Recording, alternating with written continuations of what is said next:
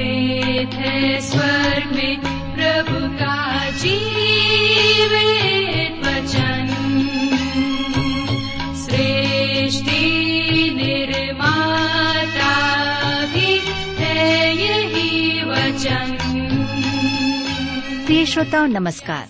Bible अध्ययन कार्यक्रम सत्य वचन लेकर हम आपकी सेवा में उपस्थित हैं और आशा करते हैं कि आप सब भी हमारे साथ आज का बाइबल अध्ययन करने के लिए तैयार हैं। जैसा कि आपको मालूम है कि इन दिनों हम पवित्र शास्त्र बाइबल के पुराने नियम में से यशाया नामक पुस्तक का विस्तार पूर्वक अध्ययन कर रहे हैं और इसका मुख्य विषय है मसीह का आगमन और छुटकारा। प्रिय श्रोताओं, हमें विश्वास है कि इस बाइबल अध्ययन के द्वारा आपको आत्मिक लाभ मिल रहा है। लीजिए, प्रस्तुत है ये बाइबल अध्ययन कार्यक्रम सत्य वचन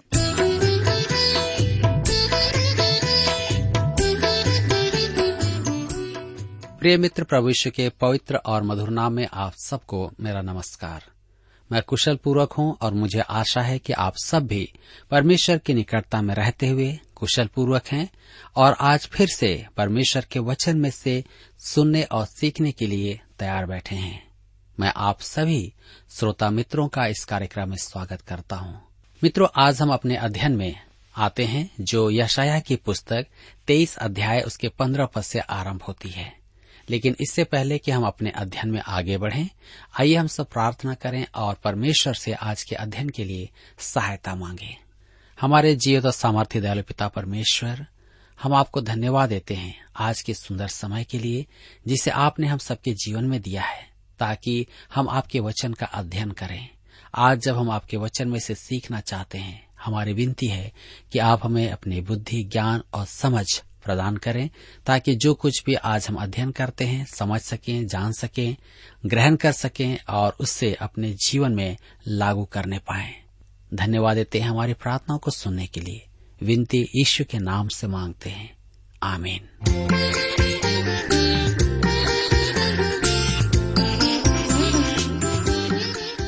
मित्रों, हम सोर के विनाश की भविष्यवाणी देख रहे थे। वह सत्तर वर्ष के लिए बंधुआ दास बनाया जाएगा और फिर लौट आएगा। अब हम इस अध्ययन में देखेंगे सोर का पुनरुद्वार आंशिक और पूर्ण। यशाया तेईस अध्याय उसके पंद्रह पद में लिखा है, उस समय एक राजा के दिनों के अनुसार सत्तर वर्ष तक सोर विसरा हुआ रहेगा। सत्तर वर्ष के बीतने पर सोर वेश्या के समान गीत गाने लगेगा। सोर देश सत्तर वर्ष की बंधुआई में जाएगा। तब हम पढ़ते हैं यशाया उसके तेईस अध्याय के सत्रह पद में। सत्तर वर्ष के बीतने पर यह वह सोर की सुधि लेगा और वह फिर छिनाले की कमाई पर मन लगाकर धरती भर के सब राज्यों के संग छिनाला करेगी। सत्तर वर्ष के बाद सोर फिर से अपना विश्वव्यापी व्यापार आरंभ करेगा। वह एक बार फिर महान व्यापारिक केंद्र बनेगा और संसार के सब राष्ट्रों के साथ वे विचार करेगा। यशाया सोर की तुलना एक वेश्या से करता है, एक वेश्या जो अपवित्र व्यवहार करती है। परमेश्वर सब व्यापारिक केंद्रों के विषय यही धारणा रखता है। जी हाँ अब हम महाक्लेश के युग में प्रवेश करते हैं, अंतिम दिनों में हम देखते हैं कि सोर एक महान राष्ट्र होगा और सहस्त्र वर्षीय राज्य में प्रवेश करेगा। यशाया तेईस उसके अठारह पद में लिखा है, उसके व्यापार की प्राप्ति और उसके छिनाले की कमाई यहवा के लिए पवित्र की जाएगी। वह न भंडार में रखी जाएगी, न संचय की जाएगी, क्योंकि उसके व्यापार की प्राप्ति उन्हीं के काम में आएगी जो यहवा के सामने रहा करेंगे।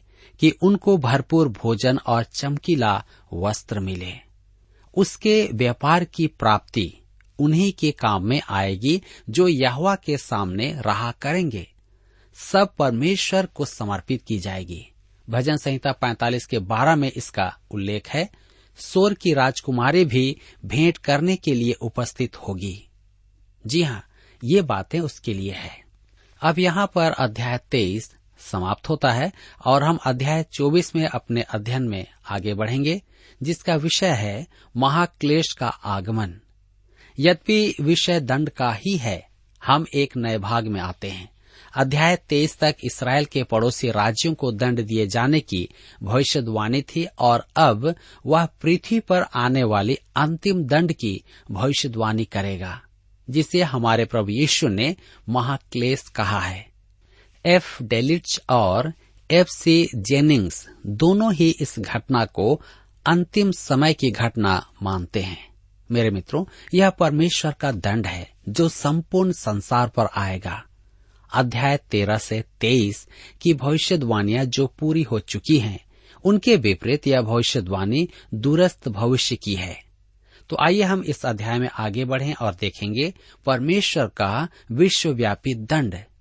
यशाया की पुस्तक 24 अध्याय उसके एक पद में लिखा है, सुनो यह पृथ्वी को निर्जन और सुनसान करने पर है। वह उसको उलटकर उसके रहने वालों को तितर वितर करेगा। ध्यान दीजिए, यहाँ पृथ्वी शब्द का अर्थ इसराइल भी हो सकता है और विश्व भी। इस संदर्भ में इसका अर्थ विश्व माने तो उचित होगा। दंड वास्तव में दो रूप में होगा, इसराइल और संपूर्ण विश्व पर।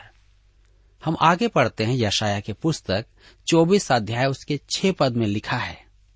इस कारण पृथ्वी को शाप गरसेगा और उसमें रहने वाले दोषी ठहरेंगे और इसी कारण पृथ्वी के निवासी भस्म होंगे और थोड़े ही मनुष्य रह जाएँगे। परमेश्वर ने नूह से प्रतिज्ञा की थी कि वह पृथ्वी का सर्वनाश जल प्रलय से नहीं करेगा। यहाँ ध्यान दें कि अब दंड आग से होगा। दूसरा पत्रस की पत्री तीन अध्याय उसके छह और सात पद में लिखा है, इसी के कारण उस युग का जगत जल में डूबकर नष्ट हो गया। पर वर्तमान काल में आकाश और पृथ्वी उसी वचन के द्वारा इसलिए रखे गए हैं कि जलाए जाएँ। और ये भक्तिहीन मनुष्यों के न्याय और नष्ट होने के दिन तक ऐसे ही रखे रहेंगे। मेरे प्रिय, हम आगे पढ़ते हैं और देखेंगे भक्तों की सुरक्षा।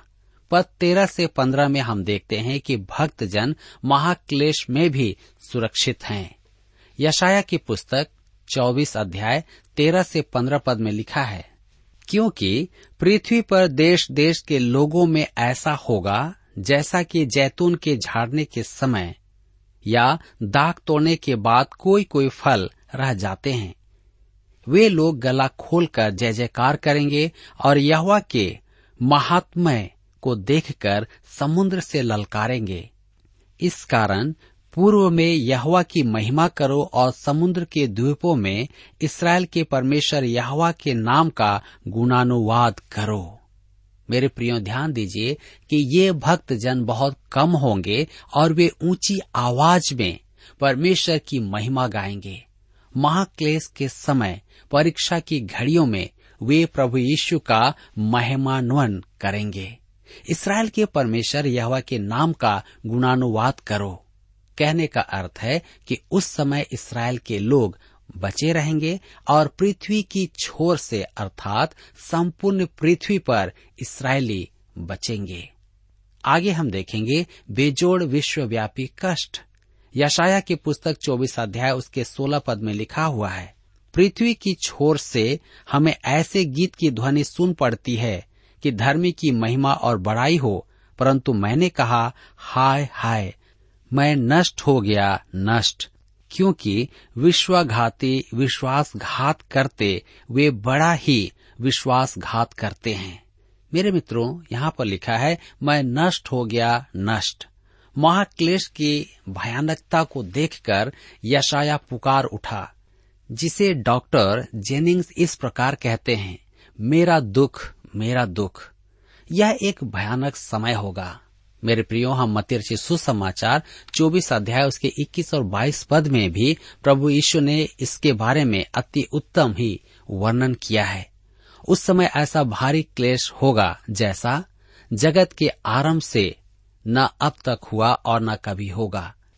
यदि वे दिन घटाए न जाते तो कोई प्राणी न बचता, परंतु चुने हुओं के कारण वे दिन घटाए जाएँगे। यशाया की पुस्तक 24 अध्याय के 17 पद में आगे लिखा हुआ है, हे पृथ्वी के रहने वालों, भय और गढ़ा और फंदा तुम्हारे लिए है। पृथ्वी के निवासियों पर उस समय आने वाले कष्ट तीन प्रकार के होंगे। आइए हम देखें क्या है। पहला, भय। यहाँ भय से मुक्ति नहीं है। इंग्लैंड के विंस्टन चर्चिल और अमेरिका के फ्रैंकलिन रूसवेल्ट के मध्य अटलांटिक महासागर की संधि से लेकर के आज तक विश्व के अगुओं ने मनुष्य को भययुक्त करने के अनेक विचार किए हैं। परंतु क्या हुआ है? क्या संसार आज भय से मुक्ति पा चुका है? असंतोष और भय हर जगह है। महाक्लेश के युग में भय और भी बढ़ जाएगा। दूसरा है गढ़ा, अर्थात मृत्यु का संकट। आज संसार पर अनुभव का भय छाया हुआ है, जिसके कारण मनुष्य की बड़ी दर्दनाक मृत्यु होती है। परमेश्वर कहता है कि वह जनसंख्या को नष्ट नहीं होने देगा।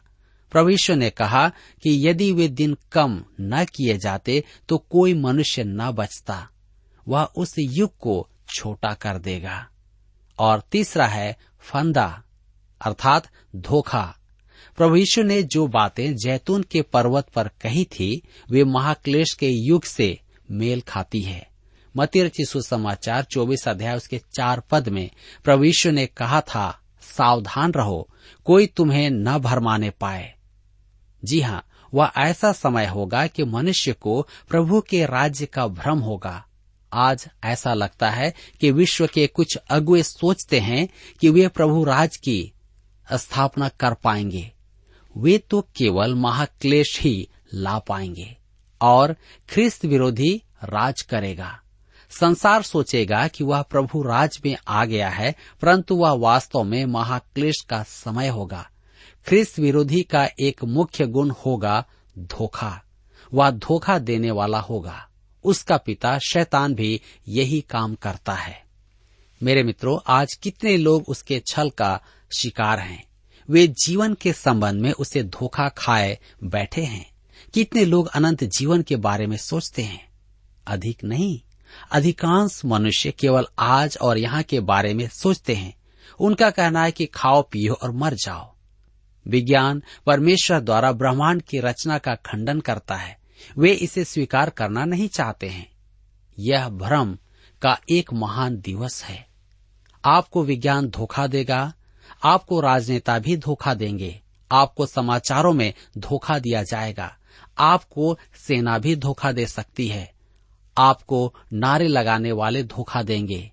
एकमात्र सहायता का स्रोत है प्रभु यीशु मसीह। उसके पास जाएँ। वह हमारे लिए ज्ञान बनाया गया। वही एकमात्र आशा है। महाक्लेश के समय मनुष्य धोखा खाएगा। ख्रिस्त विरोधी देख करके कहेगा, दूध पीते बच्चों, मनुष्य ऐसा ही तो होगा। शैतान तो मानव जाति को पहले से ही ऐसा कह रहा है। यदि हम यीशु के पास न आए तो हम भी ऐसे ही हैं।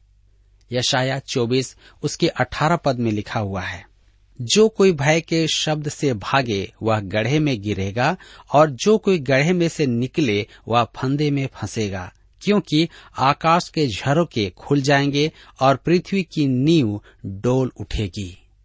वे जो मृत्यु के गढ़े में नहीं जाएँगे, वे धोखे में पड़ जाएँगे। प्रकाशित वाक्य के पुस्तक के अनुसार एक ही बार महादंड द्वारा विश्व की चौथाई जनसंख्या नष्ट होगी और फिर शेष की एक तिहाई जनसंख्या का नाश होगा। मेरे मित्रों महाक्लेश में मरने वाले भक्त जी उठेंगे। धर्मशास्त्र का अंश महान है। यह पुनरुत्थान की चर्चा करता है। आइए हम देखें। यशाया चौबीस अध्याय उसके बाईस पद में लिखा हुआ है, वे बंदियों के समान गढ़े में इकट्ठे किए जाएँगे और बंदी गृह में बंद किए जाएँगे और बहुत दिनों के बाद उनकी सुधि ली जाएगी। अर्थात वे मर जाएँगे और फिर जी उठेंगे। मेरे विचार में इसका अर्थ है कि महाक्लेश के समय के भक्त जन पहले पुनरुत्थान का भागी होंगे। वे मृतकों में से जिलाए जाएँगे। इसे हम प्रकाशित वाक्य पुस्तक बीस अध्याय के चार पद में पढ़ते हैं।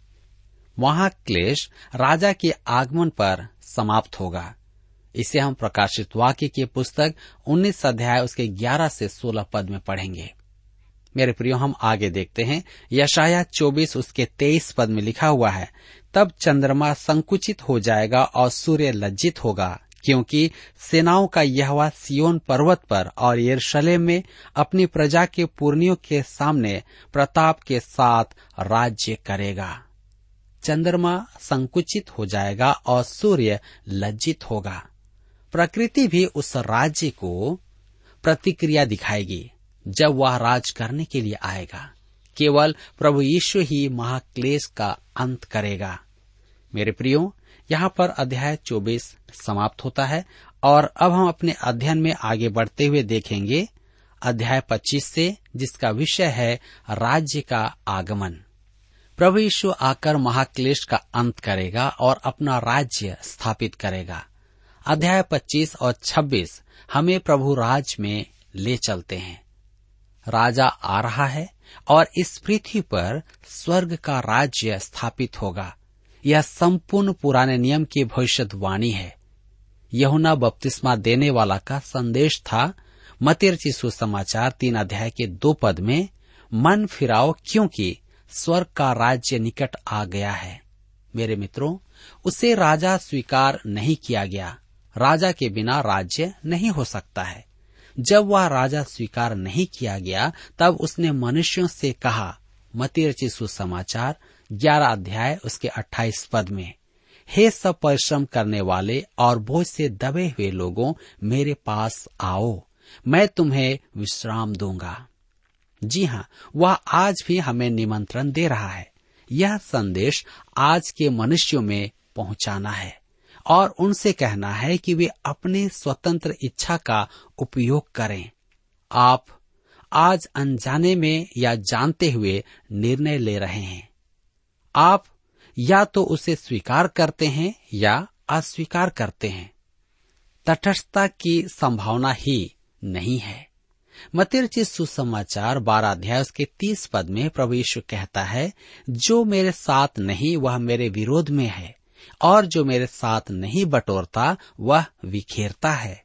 जी हाँ यह अद्भुत अध्याय तीन पदों का एक गीत है। अध्याय बारह के समान यह भी एक स्तुति गान है। परिशुद्ध आनंद का गीत है।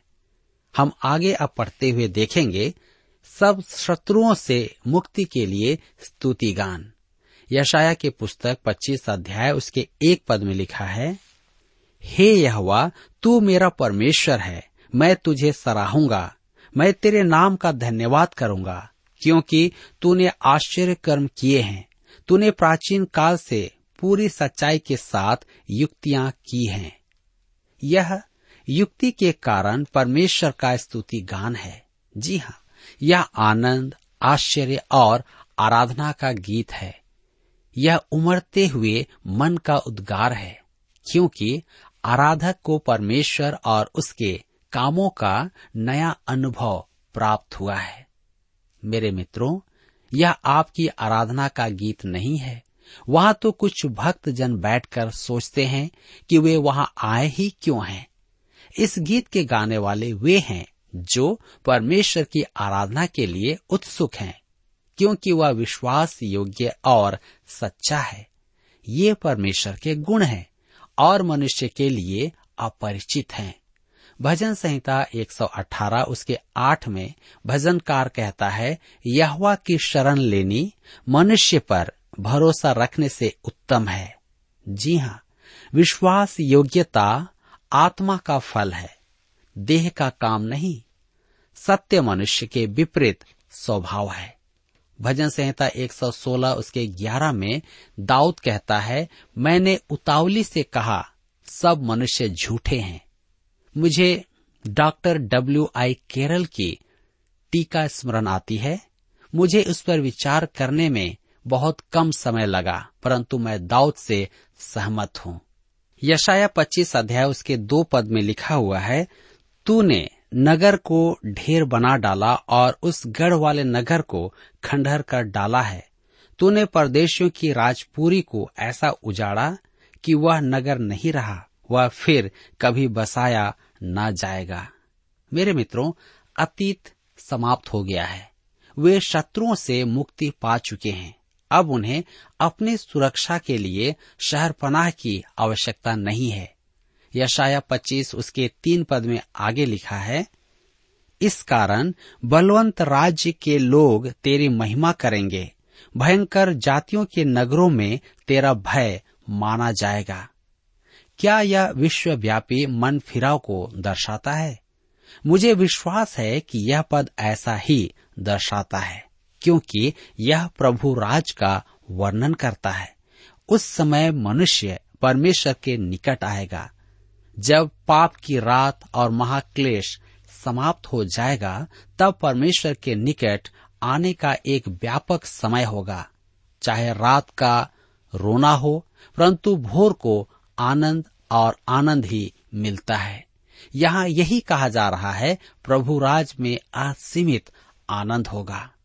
यशाया पच्चीस, उसके पाँच पद में लिखा है जैसे निर्जल देश में बादल की छाया से तपन ठंडी होती है, वैसे ही तू परदेशियों का कोलाहल और क्रूर लोगों का जय जयकार बंद करता है। मेरे मित्रों, वे अंतिम दिनों की निंदा का स्मरण करते हैं, जो एक मनुष्य के द्वारा होगी। दूसरा थिसलोनिकियों की पत्री दो अध्याय उसके चार पद में लिखा है, जो विरोध करता है और हर एक से जो ईश्वर या पूज्य कहलाता है, अपने आप को बड़ा ठहराता है। यहाँ तक कि वह परमेश्वर के मंदिर में बैठकर अपने आप को ईश्वर ठहराता है। ध्यान दीजिए, ख्रिस्त विरोधी परमेश्वर के अन्य सब वैरियों के समान कुचला जाएगा। मेरे मित्रों, वर्तमान आवश्यकताओं की पूर्ति के लिए परमेश्वर की स्तुति को हम देखेंगे। यशाया की पुस्तक 25 अध्याय के छह पद में लिखा है, सेनाओं का यहवा इसी पर्वत पर सब देशों के लोगों के लिए ऐसा भोज तैयार करेगा जिसमें भांति भांति का चिकना भोजन और निथरा हुआ दाख मधु होगा। उत्तम से उत्तम चिकना भोजन और बहुत ही निथरा हुआ दाख मधु होगा। चिकना भोजन अर्थात शारीरिक आवश्यकताओं की पूर्ति। उस समय की मुक्ति प्राप्त पृथ्वी बहुत उपज देगी। उस युग में चिकना भोजन कोई समस्या खड़ी नहीं करेगा। उस समय चिकने भोजन का अर्थ आत्मिक पोषण भी होगा। मेरे विचार में प्रभु राज्य में बाइबल अध्ययन की कक्षाएँ भी होगी। शायद प्रभु उस समय मुझे भी बाइबल की कक्षा लेने का सौभाग्य प्रदान करे और आप मेरे साथ हो। यशाया पच्चीस अध्याय उसके आठ पद में लिखा है, वह मृत्यु का सदा के लिए नाश करेगा और प्रभु यहवा सबों के मुख पर से आँसू पोंछ डालेगा और अपने प्रजा की नाम धराई सारी पृथ्वी पर से दूर करेगा, क्योंकि यहुआ ने ऐसा ही कहा है। यह पद पॉलुस द्वारा पहला क्रंथियों की पत्री पंद्रह अध्याय उसके चार और पाँच पद में संदर्भित किया गया है। जब यह नाशवान अविनाशी को पहन लेगा और यह मरणहार अमरता को पहन लेगा, तब वह वचन जो लिखा है पूरा हो जाएगा। जय ने मृत्यु को निगल लिया। मेरे मित्रों, हम आगे देखते हैं भावी आनंद की आशा में परमेश्वर की स्तुति। यशाया के पुस्तक 25 अध्याय के नौ पद में लिखा है उस समय यह कहा जाएगा, देखो, हमारा परमेश्वर यही है, हम इसी की बात जोहते आए हैं कि वह हमारा उद्धार करे। यह वह यही है, हम उसकी बाट जोहते आए हैं, हम उससे उद्धार पाकर मगन और आनंदित होंगे। अंतिम पद पर आते आते हम परमेश्वर के व्यक्तित्व की ओर ध्यान आकर्षित करते हैं। मनुष्यों को उसी से संबंध रखना होगा। ख्रिस्त विरोधी संसार को धोखा देगा, परंतु सच्चा मसीहा पृथ्वी का शासक भी आएगा। उस समय उसका उद्धार मनुष्यों के लिए महत्वपूर्ण होगा। मनुष्य उससे उद्धार पाकर मगन और आनंदित होंगे। अब हम आगे देखते हैं। यह पद बड़ा ही विचित्र है। यशाया पच्चीस, उसका दस लिखा है।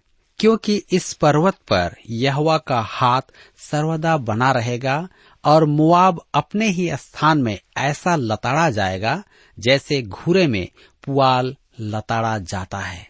यहाँ पर मुआब नाम क्यों आया है? मैं सच कहता हूँ कि इसका कारण बताना कठिन है। जब मुआब ऊपर है तो परमेश्वर नीचे है, और जब परमेश्वर ऊपर है तो मुआब नीचे है। प्रभु राज में मुआब नीचा किया जाएगा। परमेश्वर ही सर्वोपरि होगा। आपको स्मरण होगा कि हमने देखा था कि मुआब भक्ति का रूप धरता है, परंतु उसके सामर्थ का इनकार करता है। यशाया की पुस्तक 25 अध्याय उसके 12 पद में हम पढ़ते हैं। उसकी ऊँची ऊँची और दृढ़ शहर पनाहों को वह झुकाएगा और नीचा करेगा, वरन भूमि पर गिराकर मिट्टी में मिला देगा। मेरे मित्रों, मनुष्य का घमंड समाप्त हो जाएगा। यह वह समय होगा जब दीन जन पृथ्वी के अधिकारी होंगे। मती सुसमाचार, पाँच अध्याय, उसके पाँच पद में हम इसे पाते हैं। आज तो मनुष्यों में दीन जन का स्थान नहीं है, परंतु एक समय आएगा जब प्रभु यीशु इस पृथ्वी पर राज्य करेगा और लोग दीन होंगे। मेरे प्रियो, मैं नहीं जानता कि इस समय आपका जीवन किस प्रकार का जीवन है। आप दीन जन है मैं नहीं जानता। लेकिन परमेश्वर चाहता है कि प्रत्येक व्यक्ति अपने घमंड को त्याग कर परमेश्वर के सम्मुख दीन बने, ताकि उसके उन उत्तम आशीषों को प्राप्त करे जिसे परमेश्वर उनके जीवन में देना चाहता है। आज आपके लिए भी अवसर है कि आप अपने जीवन को टटोल करके देखें, परख करके देखें और परमेश्वर से कहें, प्रभु, मैं दीन जन बनना चाहता हूँ। मैं आपकी निकटता में आना चाहता हूँ, अपने घमंड को त्यागना चाहता हूँ, आप मेरी सहायता करें। जब आप प्रार्थना करेंगे तो परमेश्वर निश्चय ही आपकी समस्याओं से, आपके हर एक कठिनाइयों से मुक्ति देंगे। क्यों ना आज हम परमेश्वर के सम्मुख अपने आप को दें और कहें, प्रभु आप मेरी सहायता करें, प्रभु आप सबके साथ हो एवं आप सबकी सहायता करें।